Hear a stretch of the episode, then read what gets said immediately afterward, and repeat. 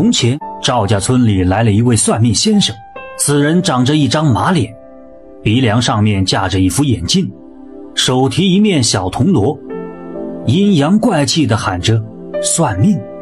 村头刚好聚了一群女人，见有算命先生，就都围了过来。有个女人双手叉腰，对算命先生说了：“哟，算命的，看你一副神叨叨的样子，你说说看，我们这群女人当中，哪个是寡妇？要是说准了，我们都请你算命；要是说错了，可别怪我们不客气。”算命先生一听，没有接他的话，干咳了两声，眼珠子一转，敲了几下小铜锣。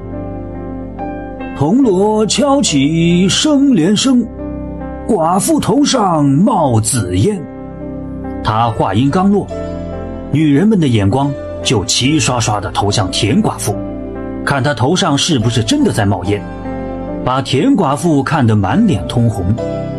这样一来，算命先生心里有数了。可是，他还要继续做戏，故弄玄虚。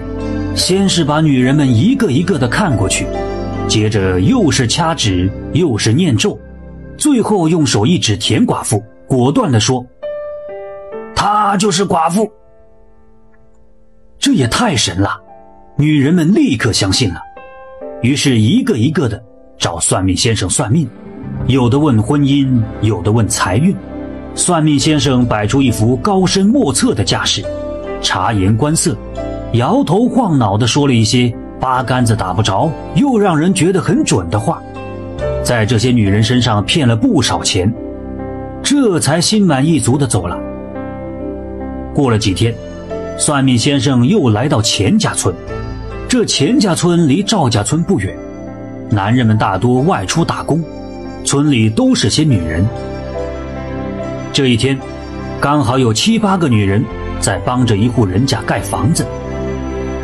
这算命先生向来是哪儿人多往哪儿凑，很快就凑到女人旁边，当当当的敲起手里的铜锣。有个叫钱桂花的姑娘被他敲得烦了，停下手里的事情，故意说了：“哎，算命的。”你老是在我们这一带走来走去，听说连哪个是寡妇都看得出来，那你倒是说说看，我们这群女人当中，谁是寡妇？算命先生看看钱桂花，又摆出一副仙风道骨的样子，不吱声。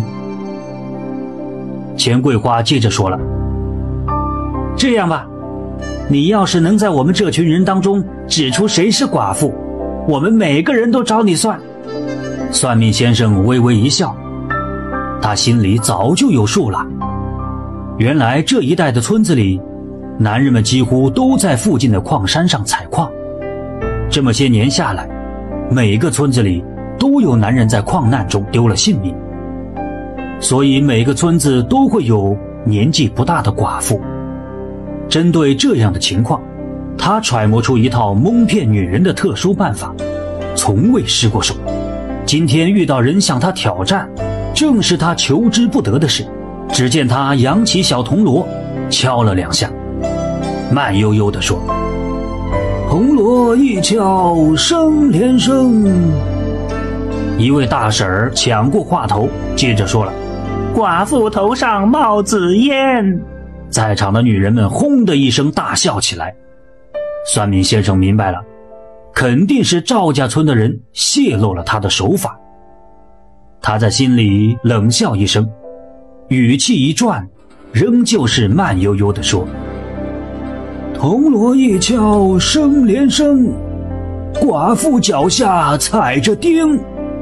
这里正在修建房子，少不了会遗落几枚钉子在地面上。”算命先生想了，我这样一说啊。这些女人们为了证实说的对不对，肯定都会看向寡妇。这样一来，谁是寡妇，那就一清二楚了。哪知道这户人家刚开始做门窗，钉子用的并不多。巧的是，给木匠师傅打下手的是钱桂花。他刚刚从镇上买了几斤钉子，如果有，也只有钱桂花的脚下才有。于是大家的目光齐刷刷地盯着钱桂花。算命先生一看，得意洋洋地朝钱桂花一指：“队长讲，她是寡妇。”话音刚落，钱桂花上前就给了一巴掌。旁边的一个女人大声地骂道：“真是该打的混账东西！人家钱桂花可是黄花大闺女，还没出嫁呢，你眼睛瞎了！”一边骂一边脱鞋，握在手里，举起来就朝算命先生头上砸过去。打死你这个信口雌黄的！打死你这个招摇撞骗的！打死你这个胡说八道的！算命先生双手抱着头，缩着身子，像一只过街老鼠，到处乱窜。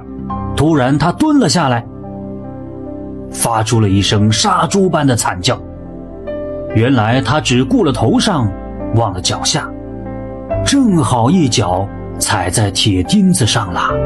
听说听完故事。点赞加关注的朋友们，身体会越来越好，财源会越来越广进，家庭会越来越和谐。